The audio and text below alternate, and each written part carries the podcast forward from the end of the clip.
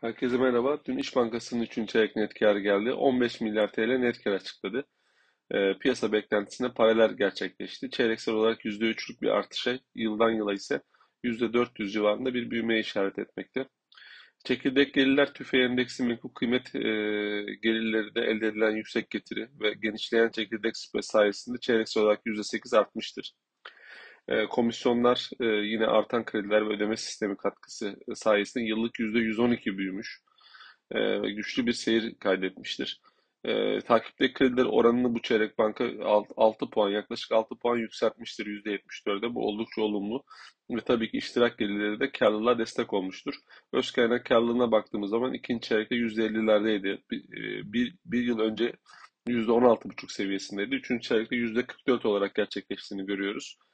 E, İş Bankası'nda e, son çeyrek için hani fiyatlamada agresif davranmayarak geniş dağıtım alanından büyük ölçüde yararlanarak TL mevduat hacmini 3. çeyrekte bir önceki çeyreğe göre %33 arttırmayı başardı. Dolayısıyla son çeyrek içinde e, açıkçası e, biz bankanın mevduat rekabetine girmesini beklemiyoruz. Daha çok kredi portföyünü daha aktif bir şekilde yönetmesini bekliyoruz. Bu nedenle son çeyrekte hem spread hem de marj anlamında genişleme görebiliriz. Takipte kredi karşılıklarındaki artış da İş Bankası için e, oldukça olumlu.